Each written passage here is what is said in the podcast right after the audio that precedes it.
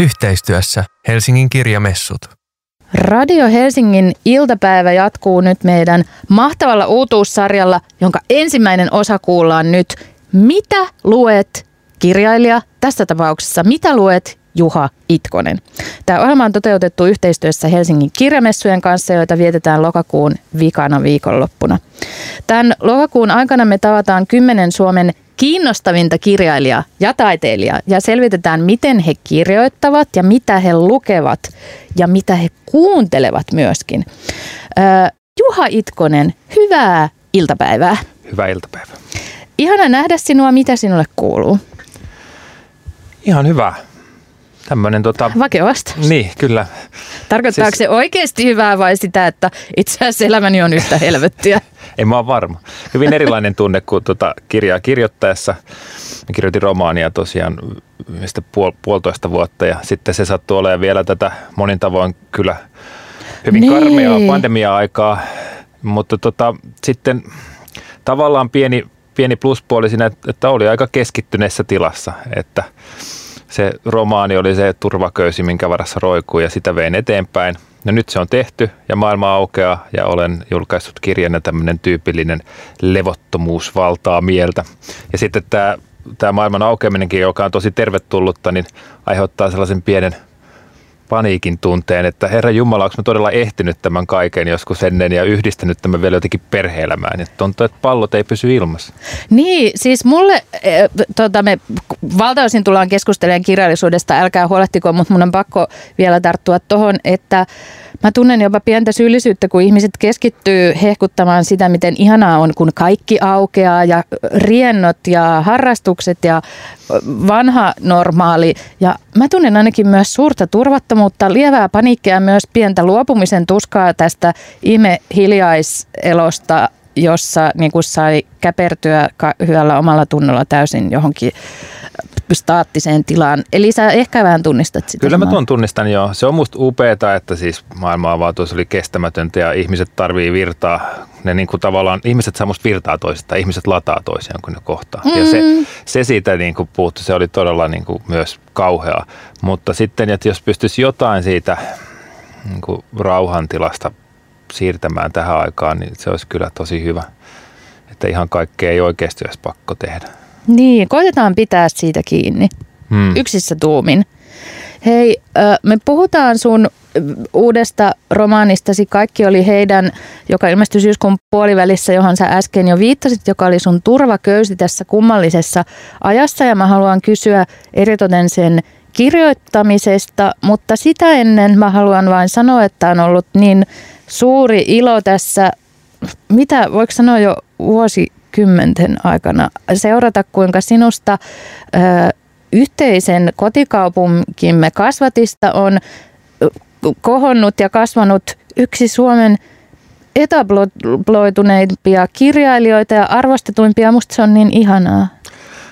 Kiva. Mitä tuohon sä voit mitä, vastata? Mitä, mitä, öö, kiitos. Siihen vastata muuta kuin, että se on jännää jakaa niin kuin yhteistä historiaa, niin kuin sun kanssa on. Että kyllä se se, että se kaupunki on siellä taustalla, tuohan meille ne jotkut niin kuin yhteiset, yhteiset ajat tässä herkässä maailman muodostumisen vaiheessa, niin kyllä sen aina muistaa. Niin, se pysyy jotenkin mm. siinä ja siksi mä näen sut aina täysin samana ihmisenä. Sä et pysty muuttumaan mun silmissäni ikinä miksikään niin kuin elämää suuremmaksi taiteilijaksi, jota sä olet siis, mutta sä oot myös niin kuin Juha Itkonen mun mielestä aina maa, ju, hämäläisissä juurissasi ja maassa Kyllä, kyllä. kiinni. Jossain pikkubändissä soittamassa siellä hyvin nuoren. Hei, me kuullaan muuten tänään myös sua laulamassa. Tämä on musta aivan mahtavaa, mutta ensin mä haluan kysyä siitä Juha Itkosuudesta sulle silti, sulta silti, koska eh, ne, jotka eivät jaa historiaa sun kanssa ja heille sä oot vaan tämä myyttinen ihminen siellä taiteilijan kammiossa, niin ja kun sä oot jo näin pitkän uran tehnyt ja niin, niin kuin asemasi vakiinnuttanut ja sulta osataan jo odottaa ja tavallaan ehkä vaatiakin paljon, niin onko se hirveä paine? Haluaisitko sä joskus olla semmoinen esikoiskirjailija, joka voi vielä yllättää kaikkia ja niin kuin, johon ei kohdistu minkäänlaisia vaikka odotuksia siitä, että mitä sä teet. Millaista on niin kuin The Juha Itkonen? Onko se Joo. ahdistavaa? Kyllä mä haluaisin joskus olla, siis nimenomaan se kirjan pari julkaissut. Mm. Jollain lailla se välillä tuntuu se parikymmentä vuotta, joka tässä alkaa olla, ja niin kuin semmoinen tuotanto, joka sitten kirjalle olen, se tuntuu laahukselta, jota mä raahaan mukana, joka siis pahimmillaan mun mielestä sitten ehkä huonoimmillaan estää näkemästä ne kirjat kirjoina, että ne vaikka kirjoina, joka saattaisi olla ihan tosi hyvä tai paras tai jotain. Tietysti se on niin kuin se, mitä mä koen, mitä Joo. mä teen. Ja sitten helposti niin kuin tässä vaiheessa törmää sit hyvässä ja pahassa siihen, että tuossa on Itkosen romaani. Mm. Että tämmöisen kanssa mä kyllä vähän kamppailen just julkaistessani. Uh, niin, millaista, en tietenkään ole mikään niin kuin myyttinen henkilö. Mä kuljen täysin rauhassa kaduilla ja, ja tota, vaan osa suomalaista lukee kirjallisuutta ja Mm. ainoastaan musta tuntuu, että ne ja yleisemmin nyt kulttuuria seuraavat varmaan tietää. Mutta tota, on se tietysti, mä muistan kun julkaisi ekaa kirjaa silloin kaksikasina, niin kyllä mä, Kaksi kasina, Niin. niin siistiä. Niin? Kyllä mä halusin erittäin niin kuin paljon olla joku. Kyllä mä tunnistan, tunnustan sen, että mä niin kuin halusin tulla kirjailijaksi. Joo. Mua ei haitannut tulla tunnetuksi kirjailijaksi siinä vaiheessa ja olisi niin kuin valhe väittää muuta. Mm. Mutta sitten kun mä olin ja huomasin sen, että, että mut tavallaan tunnetaan tämmöisenä Juha Itkosena, niin siis tuommoinen maltillisenkin mittakaavan julkisuus on aika jännä kokemus. Et se Eikä ainoastaan hyväkään. ei ainoastaan hyvä, joo. Mutta ne, ne on onneksi ne on, ne on sillä tavalla jo kaukaisia aikoja. Että toi oli semmoista ehkä niin kuin noin 15 vuoden takasta shokki. Mm, mm. Tämä on nyt sitten tästä tätä turtumusta, että keski raahaa tätä Juha Itkosuutta eteenpäin. Musta on ihanaa, että sä oot Juha Itkonen ja musta itse asiassa äh, ei nyt mennä mihinkään tällaisiin kohuihin, johon suakin on niin kuin julkisuuden kautta jotenkin vedetty hyvin pienimuotoisiin, eikä mihinkään sellaisia, että sua syytetään jostain kauhean graavista. Mutta sä oot jossain määrin joutunut välillä musta nostetuksi esiin jonain esimerkkinä jostain sellaisesta keski-ikäisestä olkiukkomiehuudesta, jona mä en näe sua yhtään tämä nyt mikään tällainen perseen mm. juttu, vaan siis mä voisin olla myös eri mieltä, jos mä olisin. Mutta mä en oo, että et sinänsä mä voisin, ym- tai niin, onko se tuntunut ärsyttävältä? No joo, vähän joskus. Se on semmoista, että kaikki keskustelut, keskustelut niin kuin menee päällekkäin ja sekoittuu, sekoittuu toisiinsa ja, ja tota, sehän ei koske millään tavalla niin kuin mua ihmisenä ainoastaan, että ylipäätään ihmiset tulee hirveän helposti jossain yksittäisessä keskustelussa merkatuksi johonkin rooliin, mihin ne itse asiassa, jos tarkemmin tutustuu niiden ajatteluun ja lausuntoihin, niin ei oikeastaan ollenkaan edes sovi. Mutta mm. näin vaan tapahtuu, koska sellainen hahmo tarvitaan. Ja sitten tuntuu, että, että toisinaan, toisinaan näin käy. Ja sitten tietysti sillähän ei, ei niin kuin mahda mitään, että keski-ikäisellä valkoisella heteromiehellä sillä on niin kuin semmoinen erityinen ärsyttävyysarvo tässä on. ajassa. Se on niin kuin leimattu, merkattu paikka ja mm. semmoinen minä olen. Ja, ja tota, siitä huolimatta toimin ja, ja niin kuin ajattelen, kirjoitan. Että sehän on, mä en ole mikään mielestäni kauhean poleeminen henkilö, mä aina niin pohdin asioita mieluummin useammalta kannalta, mutta en mä myöskään halua pelätä, että se on niin kuin pelkoon. Pelko on jotenkin kirjailijan vihollinen ja ylipäätään Niin. niin kuin ajattelevan ihmisen Ja vihollinen. taiteen kuolema niin, myös. Kyllä. Eli älä pelkää. Mennään aikaan nyt, jolloin sä et ollut keski-ikäinen mies, vaikka valkoinen luultavasti olitkin. Eli sun lapsuuteen. Eikä, sun, eikä se me kaikki oltu siellä Hämeenlinnassa. no, joo, siis valitettavan kyllä tämä color scheme oli aika y, tota, kapea. Äh, kerro, millainen lukija sä olit lapsena ja mitkä oli sellaisia kirjoja, jotka, joita sä rakastit yli kaiken? Kyllä mä olin aika semmoinen lukeva lapsi. Just, olit se, just semmoinen, lapsi. mistä tu, mikä niin kuin kirjailija tavallaan kuvitellaan. Että mä varhain opin lukea ja nautin siitä. Menin isän kanssa kirjastoon. Se oli semmoinen yhteinen juttu meillä. Ei isä ollut mikään kulttuurimies, mutta se, se lainaili sieltä Alistair MacLeania ja jotain kirjoja, joiden nimi oli joku Ninja tai tämmöistä. Sekin on sallittua. se on sallittua. Se on lukemista sekin. Sitä, sitähän sieltä lainaili ja, ja mä, mä kouluin siellä niin kuin lastenhyllyjen välissä. Ja mitä mä luin, semmoisia aika tyypillisiä sen ajan juttuja.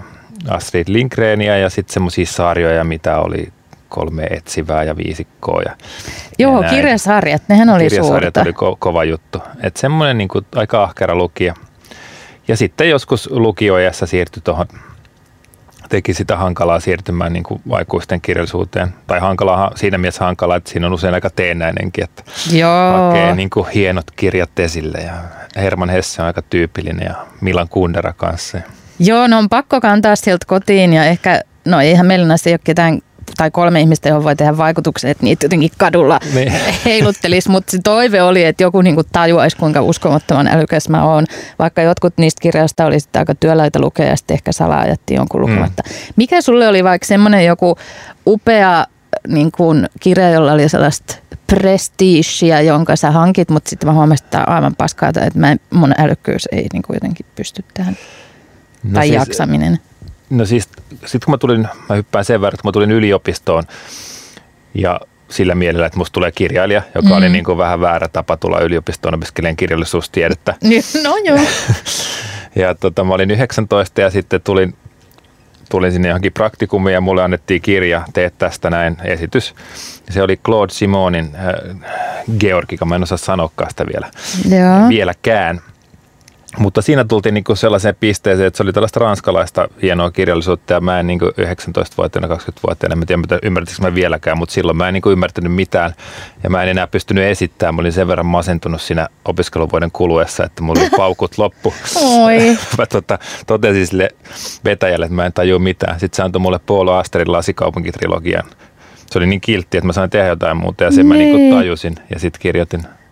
Et silloin mä en edes yrit- yrittänyt enää tehdä vaikutusta, mä vaan nostin niinku kädet pystyyn. Niin, yliopistoon saakka jotenkin saattoi kuvitella, että mä oon todella älykäs ja mä oon tajuan kirjoista kaiken, mutta sitten se joutui kohtaan sen karun Joo, realiteetin. ja mä että- aika paljon kuvittelinkin, kato, kun mä olin siellä Hämeenlinnan Lyseon lukiossa, kuitenkin sitten kaverit löi mulle kirjailijan identiteetin, mun aineita luettiin siellä Joo. lukiossa ja sitten se oli niin kuin mun paikka.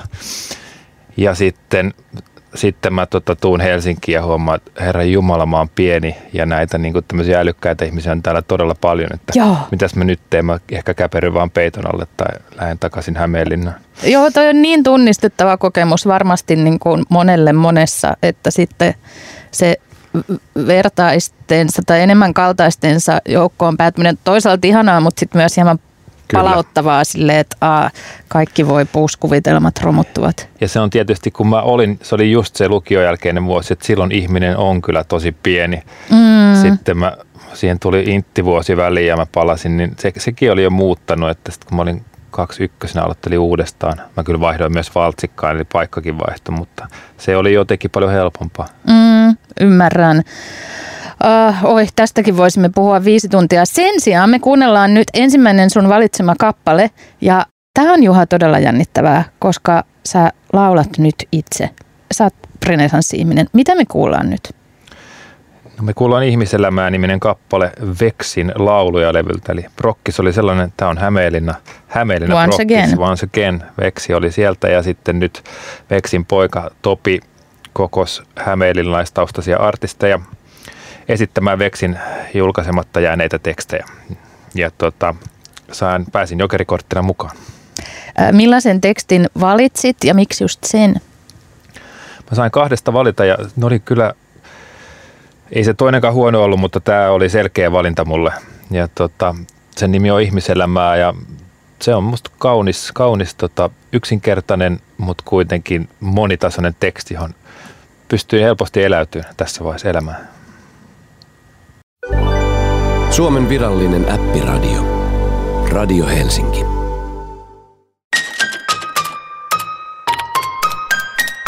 Yhteistyössä Helsingin kirjamessut.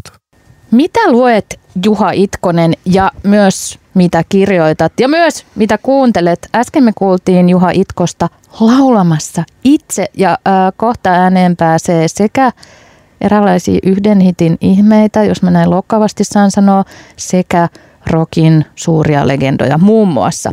Mutta sitä ennen, mennään kaikki oli heidän romaaniin, eli sun uutuusteokseesi. Juha, jos lähdetään jo sen nimestä avataan jonkinlainen portti ja astutaan tämän kirjan maailmaan. Kerro meille siitä nimestä ja mitä se kertoo tästä koko teoksesta. No se varmaan viittaa tiettyyn surumielisyyteen jo tämä imperfekti siinä nimessä, että, Mm. Että jotain hyvää on ollut, mutta, mutta sitä ei sitten enää ole. Se on musta siinä tarinassa, miten mä sitä ajattelen siinä romaanissa, niin se on sekä tavallaan yksilöiden että yhteiskunnan tasolla vähän niin. Se on, se on niin kuin surullinen kirja, kyllä.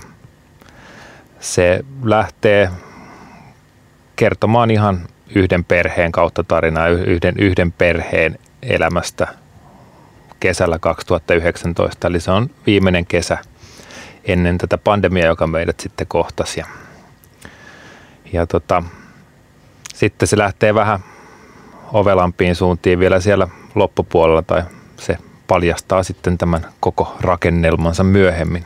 Mutta todella se, se on eka mun romaani, joka sillä tavalla menneisyyden sijasta katsoo itse aika paljon tulevaan. Ja se mun keskeinen ajatus siinä oli jotenkin, että miltä tämä meidän nyt täällä elämämme elämä näyttää lastemme silmin, Niin. sitten kun he ovat aikuisia. Miksi sä halusit, miksi, miksiköhän sä hakeuduit just tämän teeman äärelle juuri nyt? No kyllä se johtuu vahvasti tuosta kirjoitusajankohdasta, että mulla alun perin ihan alkuimpulssissa tähän romaaniin ei ollut sellaista. Mulle tuli vaan tällainen ajatus tuossa 2019 joulukuussa nelostien pimeydessä ajelin kohti Lappia. Joo. Ja tota, sitten tuli, että mistä hitosta mä voisin aloittaa, kun fiktion kirjoittaminen oli ollut vähän vaikeaa. No se ei ollut aktiivinen ajatus siinä vaiheessa, mä olin tuskaillut sitä vuosia aikaisemmin. Mutta sitten tuli, että no ihan tuollainen aika simppeli lähtö, että leskeksi jäänyt 70 isä tulee poikansa perheen luo asumaan, koska on niin masentunut ja heikossa hapessa, että ei pärjää yksin. Ja tämän isän ja pojan välit on niin kuin lähtökohtaisesti huonot. Mm-hmm. Ja sitten se on niin kuin vasten tahtoaan ottaa sen sinne. Ja sitten mä katsoin, että mitä tästä lähtee tapahtumaan. Ja ajattelin, että mä en hirveästi suunnittele. Joo. Ja annoin sen kehkeytyä mielessä. Ja sitten maaliskuussa 2020 istuin tieto- tietokoneen ääreen ja oli varmaan just niin kuin jotain kirjoittamassa ja sitten vähän semmoinen levoton olo alkoi olla maailmassa ja sitten yhtäkkiä ollakin tilanteessa, että koulut kiinni ja tota, Niin.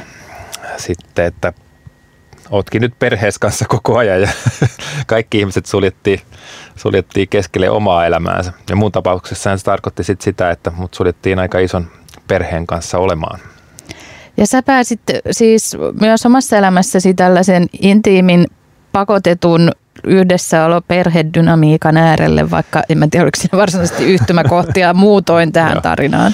Ja siis mun elämähän on ollut aika perhekeskeistä viime vuosina muutenkin, koska meille syntyi kaksoset 2017. Ja, Niin, ja onnea näin neljä vuotta myös.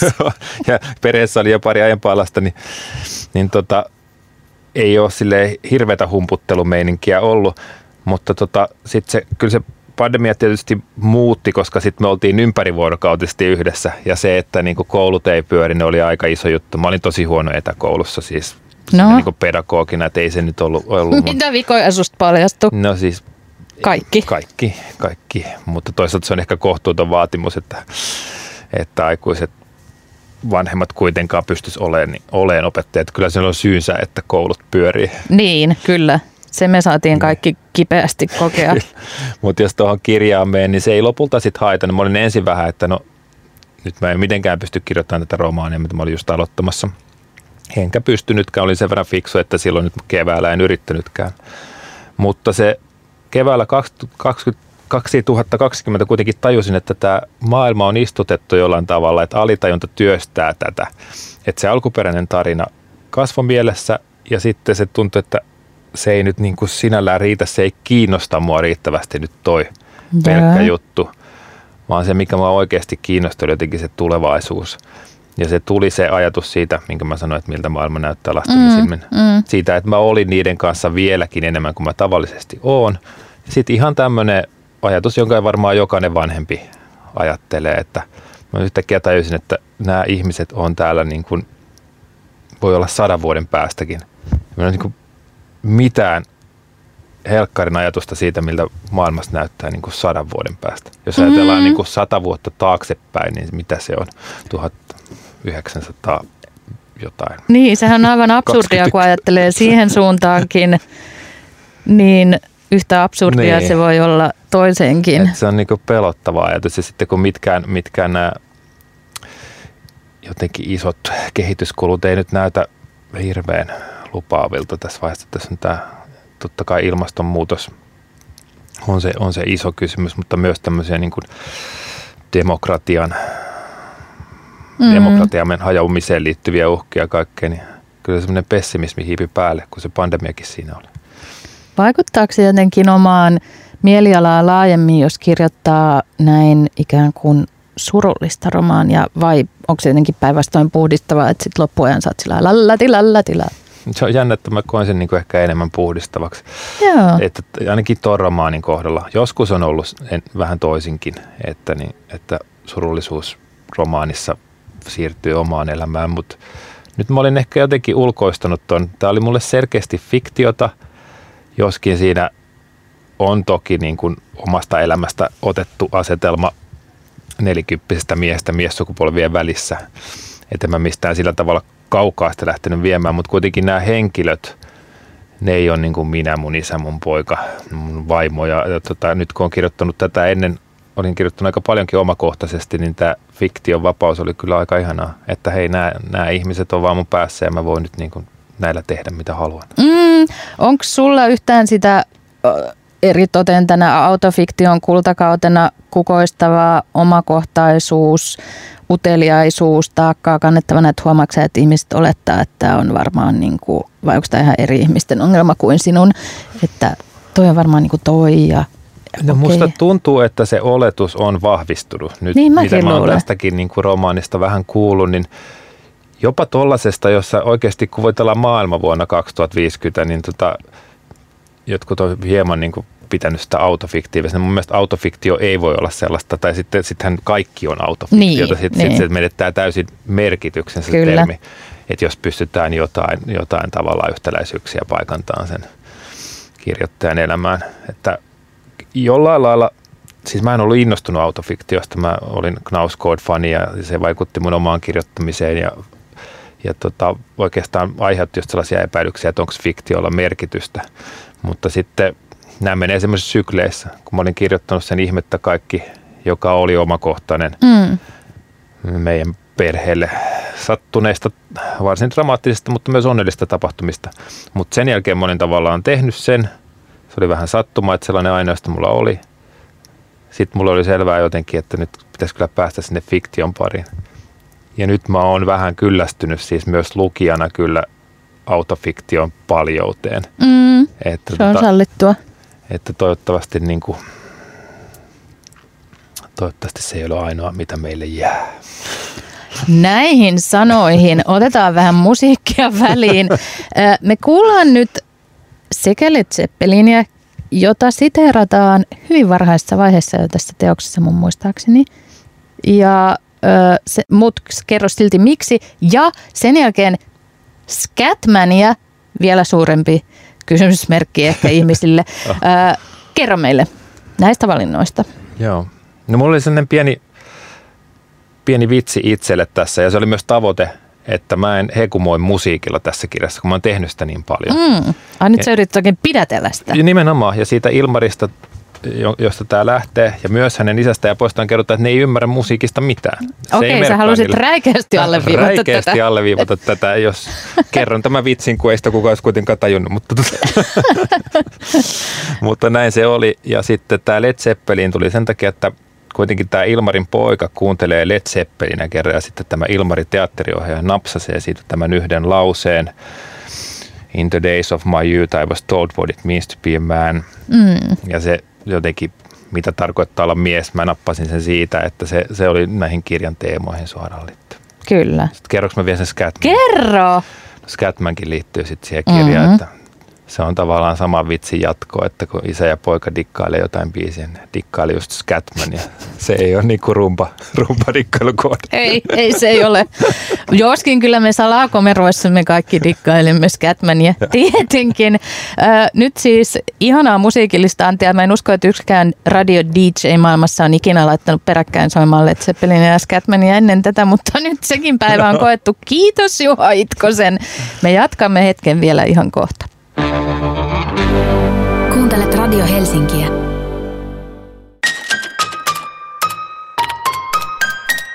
Yhteistyössä Helsingin kirjamessut. Helsingin kirjamessuja vietetään lokakuun viimeisenä viikonloppuna. Puhumme nyt niistäkin kirjailija Juha Itkosen kanssa. Millä tavalla sinä olet esillä ö, kirjamessuilla, Juha? Sinut Mo- nostetaan lavalle, Kyllä. kärrätään nousen sinne jopa itse. omin jaloin. Omin jaloin. Ja siellä puhun ja sitten, sitten minulle näytetään minuuttilappuja, että tule pois sieltä. Just, no siinähän se kokemus Nä- pähkinänkuoressa. Näin se niin kuin varsin pitkällisen kokemuksen jälkeen aina menee. Mutta siis ihan kiva mennä sinne. Totta kai siis ylipäätään, että messut järjestetään mahtavaa. Se on ihanaa. Viime vuonna mulla ei ollut Suomessa kirja, että sinänsä ikään kuin minulta ei mennyt messuja ohi, mutta mm. kyllä, mä, kyllä mä sitä nyt osaan arvostaa. Mulla on lauantaina muistaakseni kaikki ohjelmani siellä ja mulla on se lava-esiintyminen, sitten mulla on lukupiiri, jonne voi varmaan ilmoittautua Uu, jotain kautta vai voiko sinne vaan tulla, mä en ole ihan varma, mutta se on itse asiassa tosi kiva Joo. kutsun. Kaikki oli heidän romaanista siis.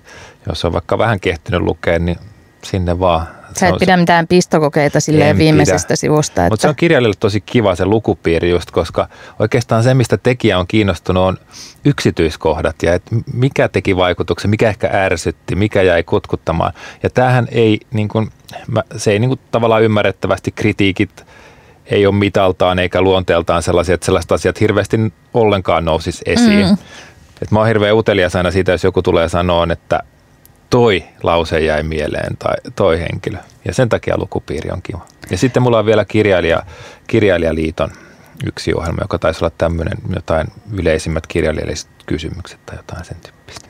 Mutta toi lukupiiri on ehkä erityisen ihana tosiaan, koska se on niin spesiaalia, että joku vaikka just ihan lause tasolla Mm. kertoo jonkun, ja sitten itsekin on silleen, wow, joo, mä oon kirjoittanut tällaisen lauseen saa palauttaa jotenkin mieleensä ja avata jotain tuollaista aivan detaljia Mm. hommaa. Se on varmasti antoisaa. Mikä muu sulle kirjamessuissa on sellaista mieluisaa tai mikä on semmoinen kiva hetki? Musta on ihana niin kuin astua siihen halliin, kun tulee sinne ja eh, aistii sen, eh, vaikka jollekinhan se on niin kuin melkein too much se Mm. hulina, mutta musta se, musta se on hieno tunne. On se mustakin. Se on niin kuin sillä tavalla too much. Mä oon joskus kirjoittanutkin siitä kirjassa, että se on aivan hurja ristiriita sen romaanin, kirjan tuotantoprosessin ja sitten Niin. tämän maailman välillä, että kun se tehdään yksin työhuoneella. Mä oon joskus konkreettisestikin tullut sillä tavalla, että mä oon ollut edellisenä päivänä tuo, työhuoneella kirjoittamassa niin kuin ikään kuin yrittänyt jotain uutta. Sitten mä tuon sinne messuhalliin. Niin siinä tulee vähän semmoinen niin kuin pikku paniikki Joo, että täytyy kalibroida aivonsa ihan uuteen asentoon. kyllä. Mutta siis mä oon, onneksi mä oon sillä tavalla kyllä, siis mä sovin moderniksi kirjailijaksi paremmin kuin monet muut, koska mä oon jotenkin skitsofreeninen henkilö. Mähän, mähän tota, kuitenkin mussa on joku esiintyvä puoli, semmoinen mm. ihmisten seurasta nauttiva, että mä en ole, mä en ole tota, puhdas introvertti, mä oon joku sekoitus. Ja sitten mä yritän vaan kytkeä sen puolen aivoistani päälle. Sä kytket sen pian päälle, kun me kohtaamme siellä kirjamessuilla. Kirjamessujen tämän vuoden teema on dialogi, niin odotatko siis ennen kaikkea dialogia lukijoiden kanssa tältä tämän vuoden kokemuksen? No joo, se lukupiirihän avaa siihen mahdollisuuden ja ylipäätään kirjamessut tilanteena se, että on siellä messuhallissa. Tässä muuten ehkä se, kun aikaisemmin puhuttiin sitä Juha Itkosuudesta, niin, Niin. Niin siinä on toki myös hyviä puolia, että on, on niin tämmöinen jo pitkän linjan kirjailija. Silloin on aika monia teoksia, joita joku ihminen on saattanut lukea ja Aa, jotkut niin, on lukenut monia, todennäköisyysprosentti nousee koko ajan. kasvaa ja sen huomaa siellä messuhallissa kyllä, että, että tota, käynnisti ihan spontaania keskustelua ja, ja usein ne on sillä tavalla, että ne ei tietenkään usein ole sitä uuden, uusimmasta kirjasta, sitähän ei ole vielä laajalti edes luettu, vaan ne saattaa olla vähän mistä vaan. Mm, Että saattaa tulla kiitosta tai juttua ihan jostain aiemmasta romaanista, se on aina kiinnostavaa. minä luin viime viikolla tämän Anna minun rakastaa enemmän ja Niin. sitten on silleen, wow, joo, mutta sellaistakin totta. tapahtuu. Että nyt Niin. niin. mä, mä luin sen tai jonkun mä luin tuolta tuon Ajuon vuodelta 2004. Se on niin kuin, si- siinä tajua, että kirjat kuitenkin jollain lailla on jännästi ikuisia.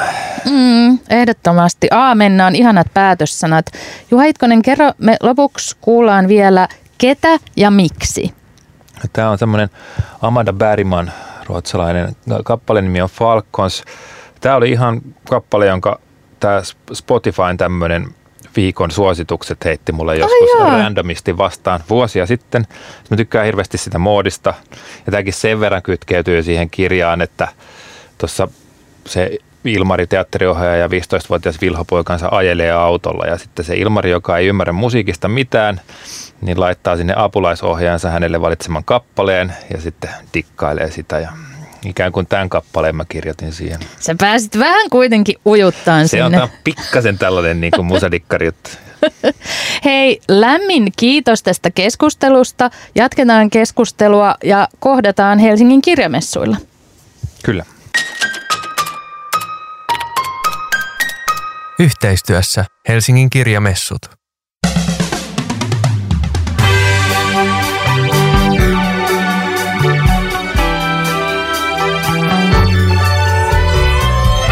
Olet merkittävien yksityishenkilöiden ja ystävien seurassa. Tämä on Radio Helsinki.